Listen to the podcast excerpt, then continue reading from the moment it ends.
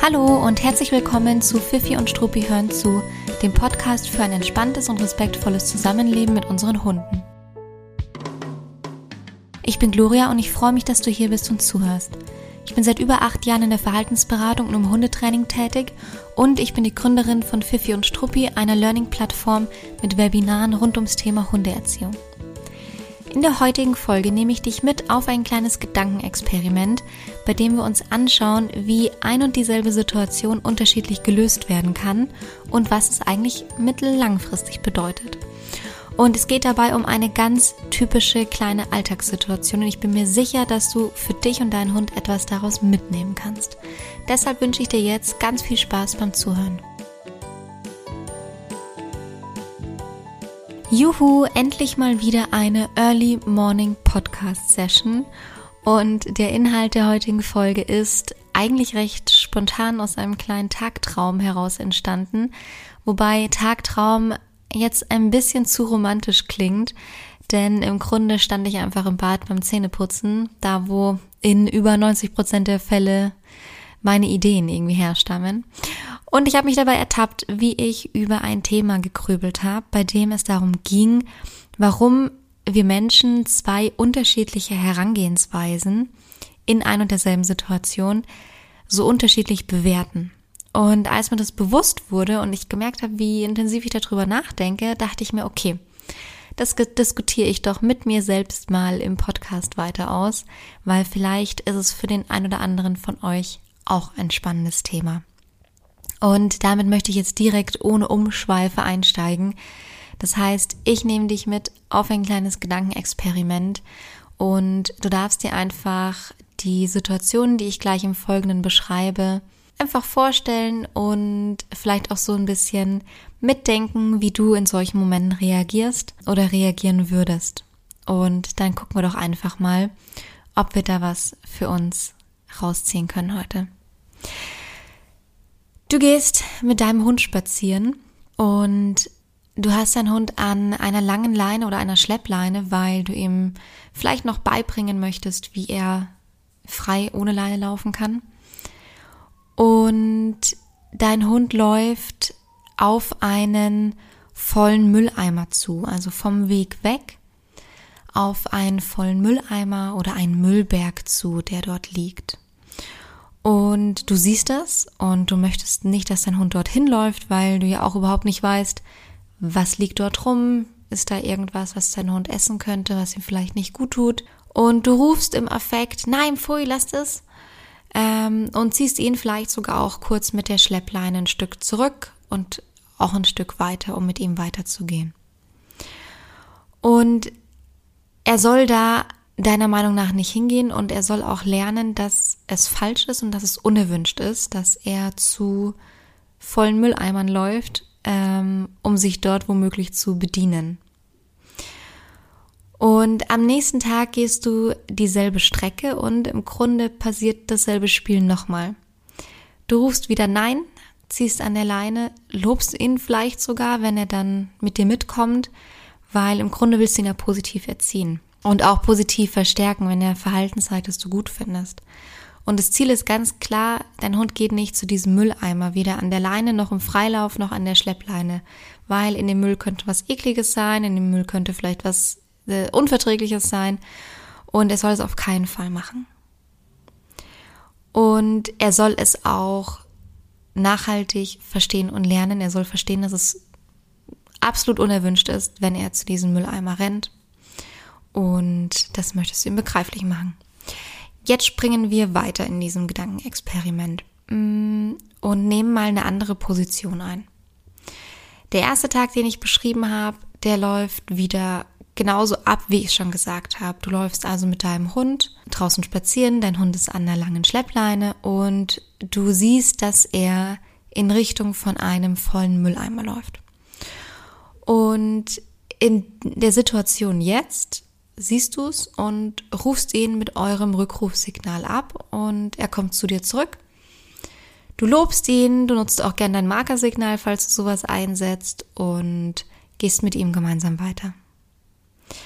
Am nächsten Tag weißt du schon, dass er den Mülleimer wahrscheinlich spannend findet und du willst eigentlich von vornherein nicht, dass er dorthin rennt. Und deshalb behältst du ihn in der Situation so mit einem Auge so ein bisschen im Blick und guckst mal, ob er wieder auf den Mülleimer reagiert. Und natürlich tut er das, weil welcher Hund reagiert nicht auf volle Mülleimer? Und wenn du dir jetzt denkst, mein Hund reagiert nicht auf volle Mülleimer, dann freu dich einfach kurz und stell dir in unserem Gedankenexperiment vielleicht eine andere Situation vor, die, die für dich ähnlich klingt und zu deinem Hund passt.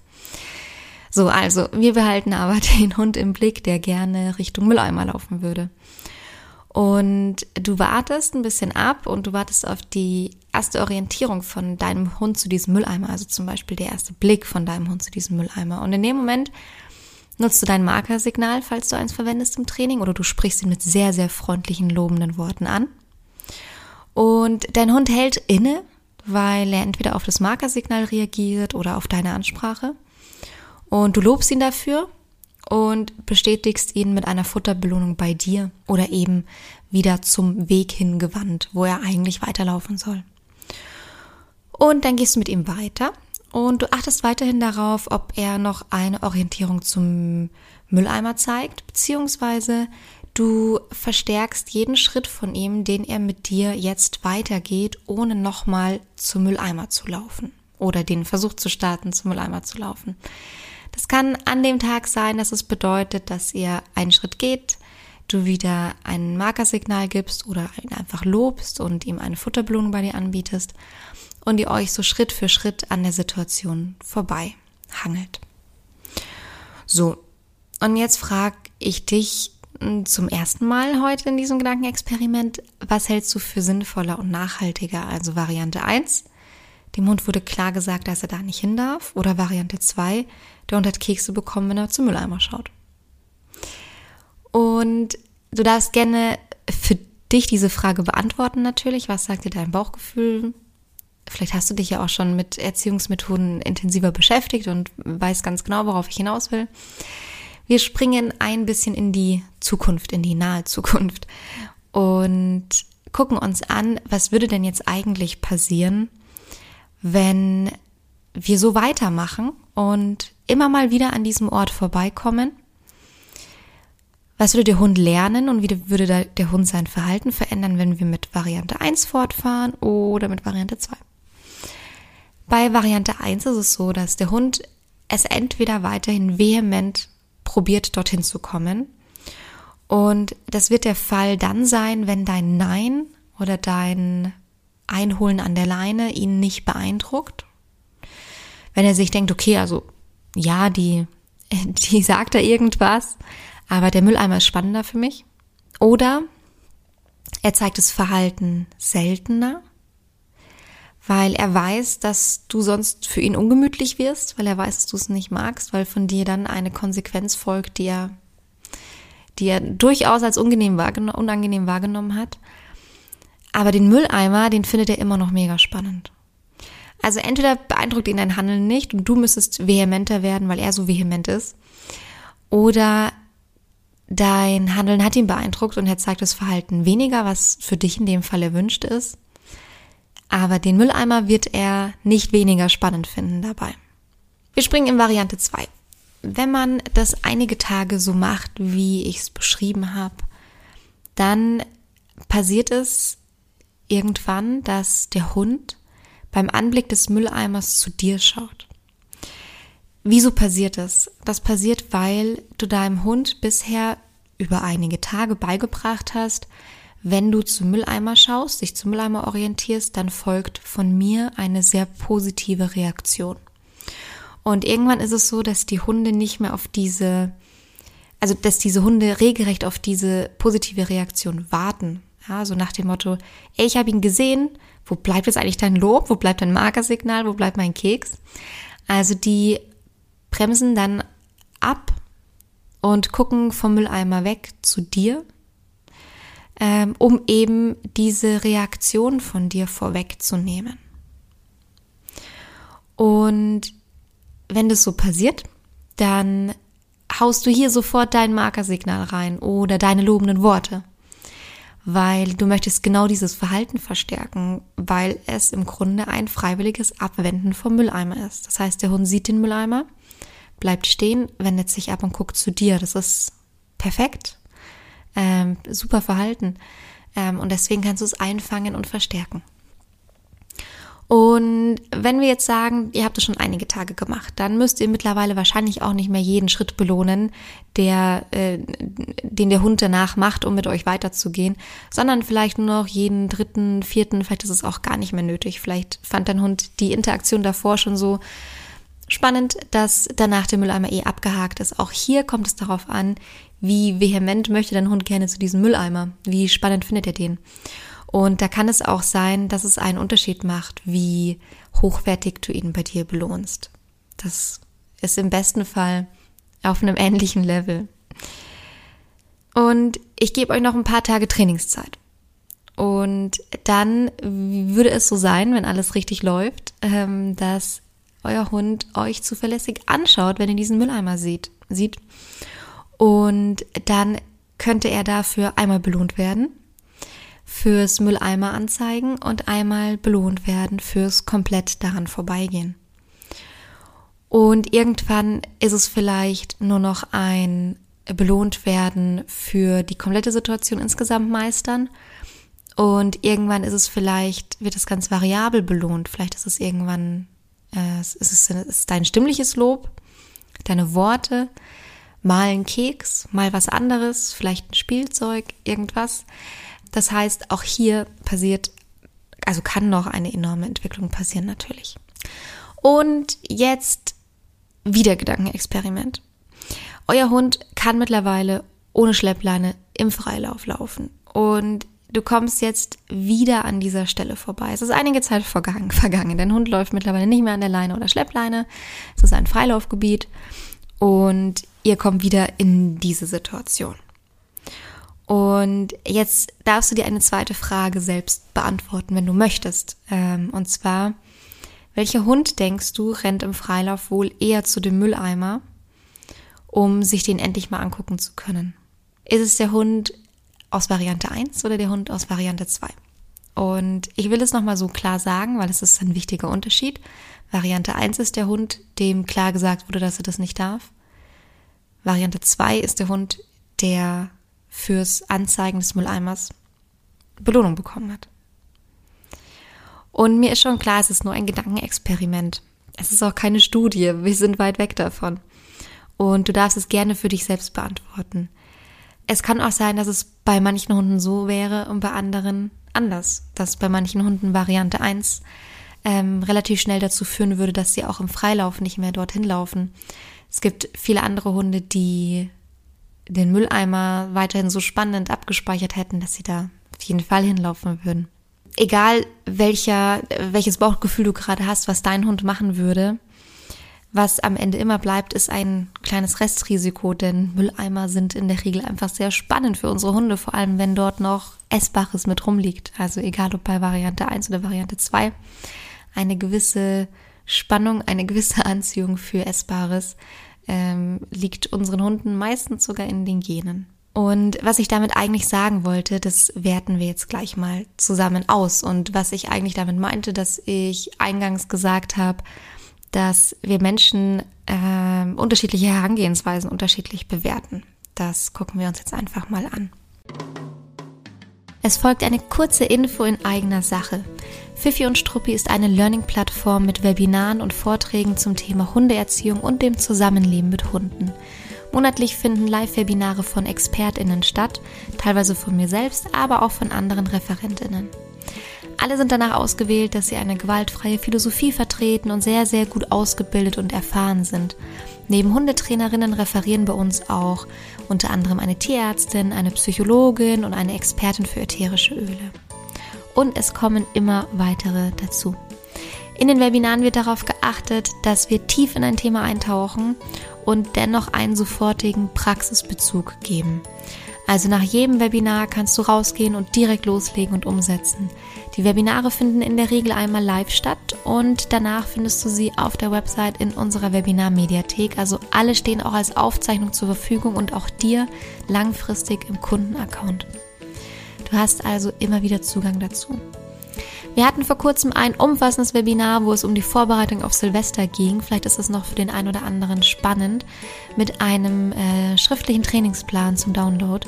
Und ansonsten findet im Dezember noch ein Webinar zum Thema Tierschutzhunde statt. Und dann gibt es bisher schon zahlreiche weitere aufgezeichnete Webinare zu unterschiedlichsten Themen, die du dir jederzeit anschauen kannst. Also guck gern mal auf fifi vorbei.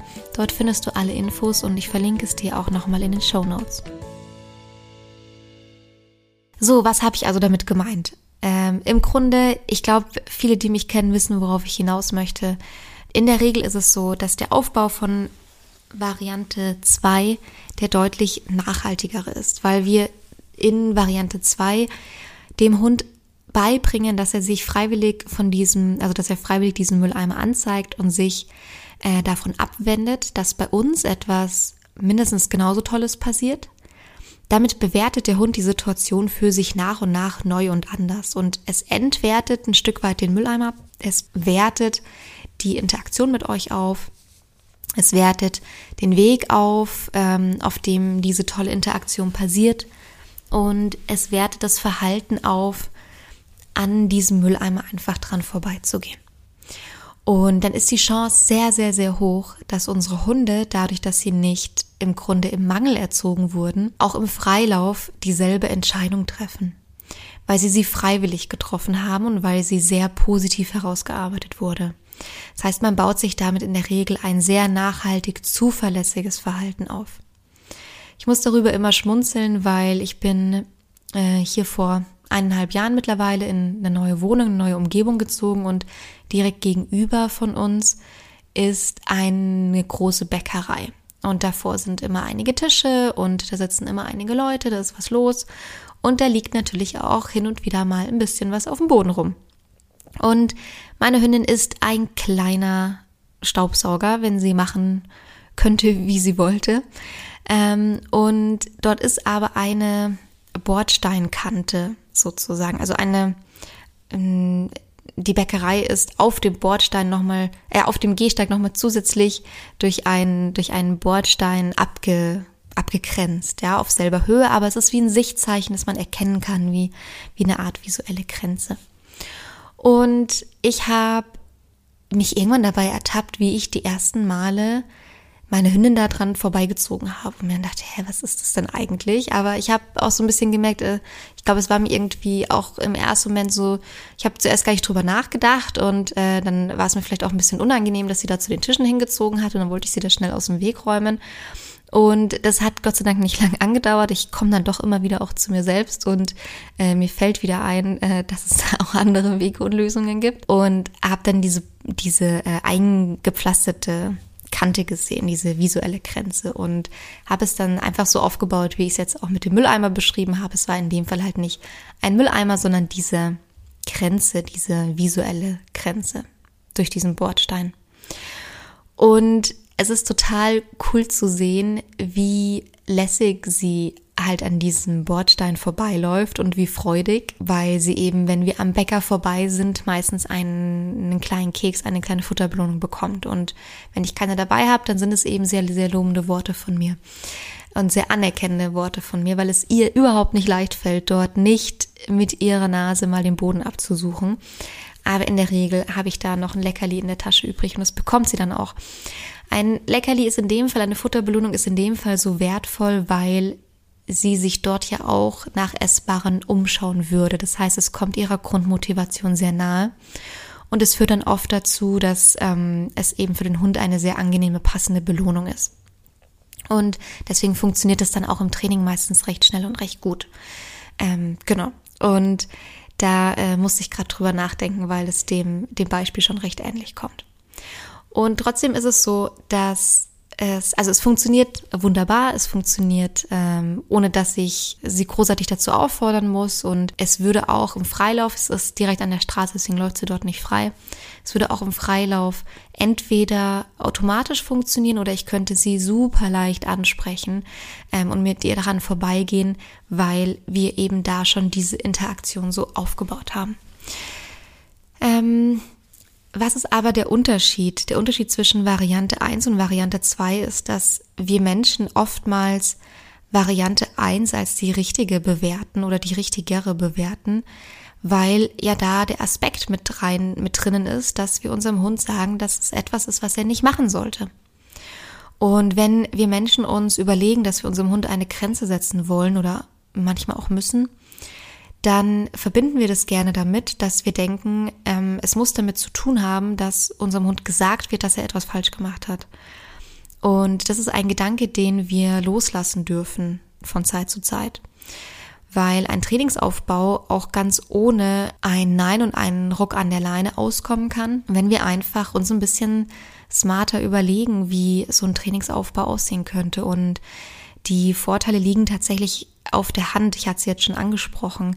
Ähm, zum einen funktioniert es nachhaltiger, weil der Hund es eben nicht im, im Mangel erlebt und trainiert, sondern er einen tollen Ausgleich findet.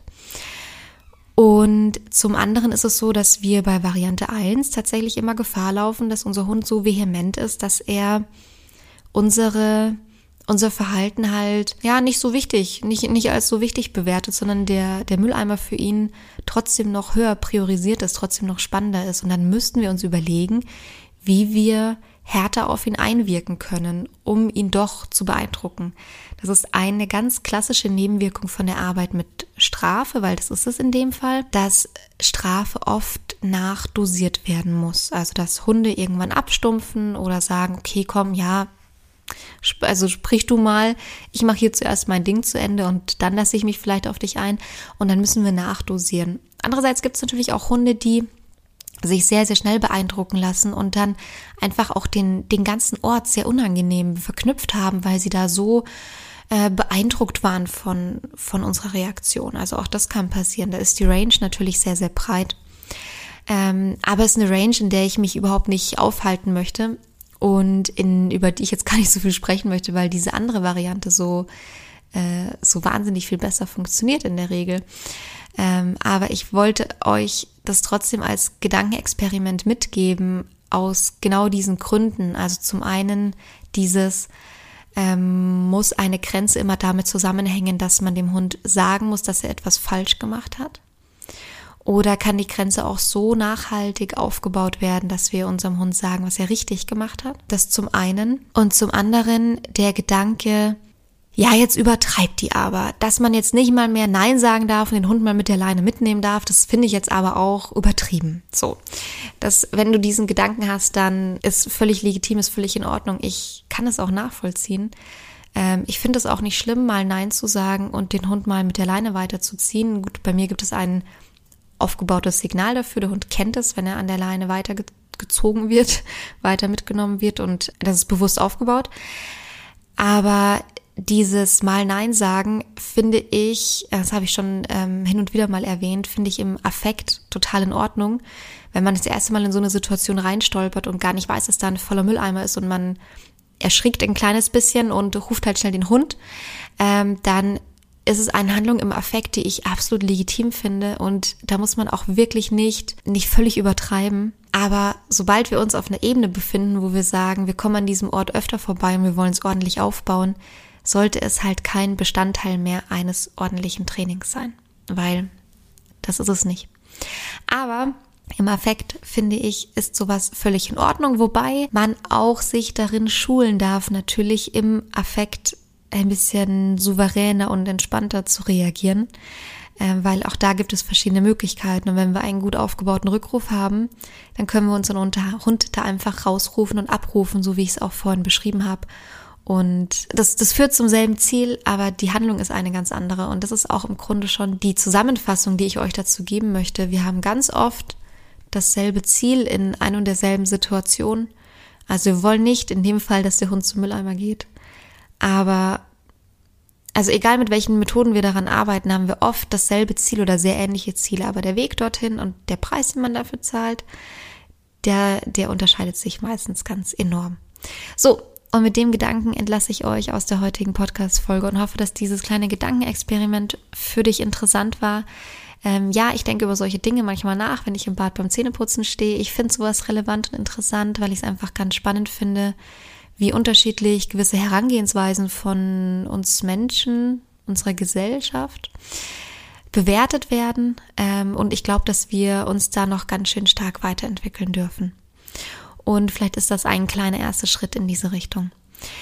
Genau, ansonsten, ähm, wenn du Spaß daran gefunden hast, auf diese Art und Weise Grenzen aufzubauen, es gibt auch tatsächlich genau dazu ein, eine Webinaraufzeichnung auf der Website. Das heißt, da kannst du gerne mal reinschauen. Ich weiß jetzt gerade den, den äh, genauen Titel gar nicht auswendig, oder? Grenzen setzen, doch, doch, Grenzen setzen fair und effektiv. So, so müsste der Titel heißen. Aber du würdest es auf fifiundstruppi.de unter Academy finden, also wo alle Webinare und Aufzeichnungen verfügbar sind. So, und jetzt ähm, entlasse ich euch aber wirklich ähm, in, in den Tag nach dieser Podcast-Folge. Vielen lieben Dank fürs Zuhören. Ich hoffe, es war spannend. Wenn du Feedback zur Folge hast, dann kannst du das jederzeit gerne unter dem Post auf Instagram kommentieren oder auf Instagram uns direkt schicken oder mir eine Mail schicken an gloria.fifi und struppi.de. Und genau, Danke fürs Zuhören und bis zum nächsten Mal.